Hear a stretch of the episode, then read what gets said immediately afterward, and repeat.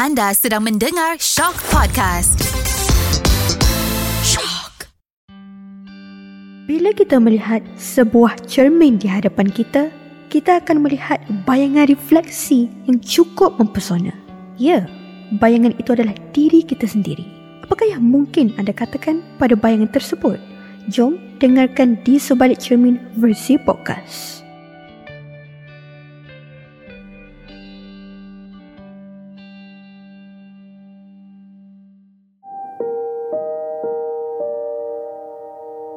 Soalan untuk diri kau yang sendiri. Soalan yang pertama. Baliklah. Masih ingat lagi tak cita-cita pertama Aiman semasa kecil? Adakah ia sama dengan apa yang dilakukan Aiman sekarang? Langsung tak sama. Cita-cita kau waktu kecil dulu, kau nak jadi ustaz.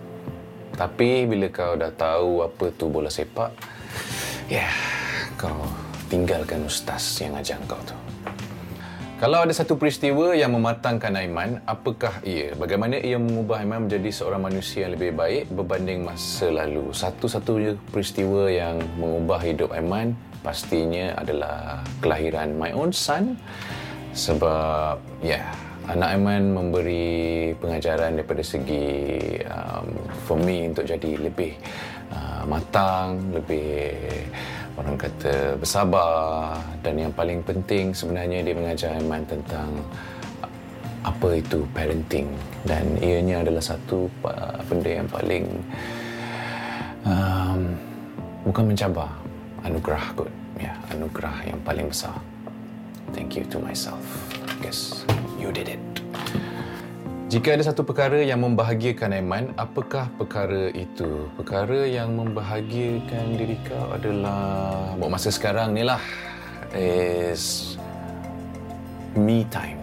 Yeah, because semenjak ada anak, rasanya kali tak boleh ingat kali terakhir kau dapat diri kau yang sendiri. Yes, this is my own time. This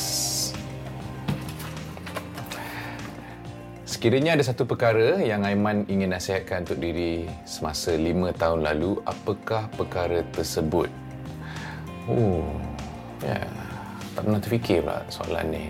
Uh, nasihat Aiman kepada diri Aiman yang lima tahun lalu adalah uh, keep on doing what you are doing. So, life is meant to be what it is. So, jangan menyesal apa yang dah berlaku dalam hidup semua benda ada hikmah dia. So, be grateful.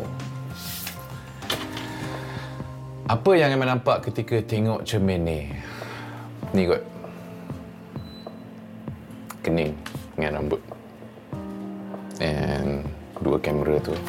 Atau ada cameraman.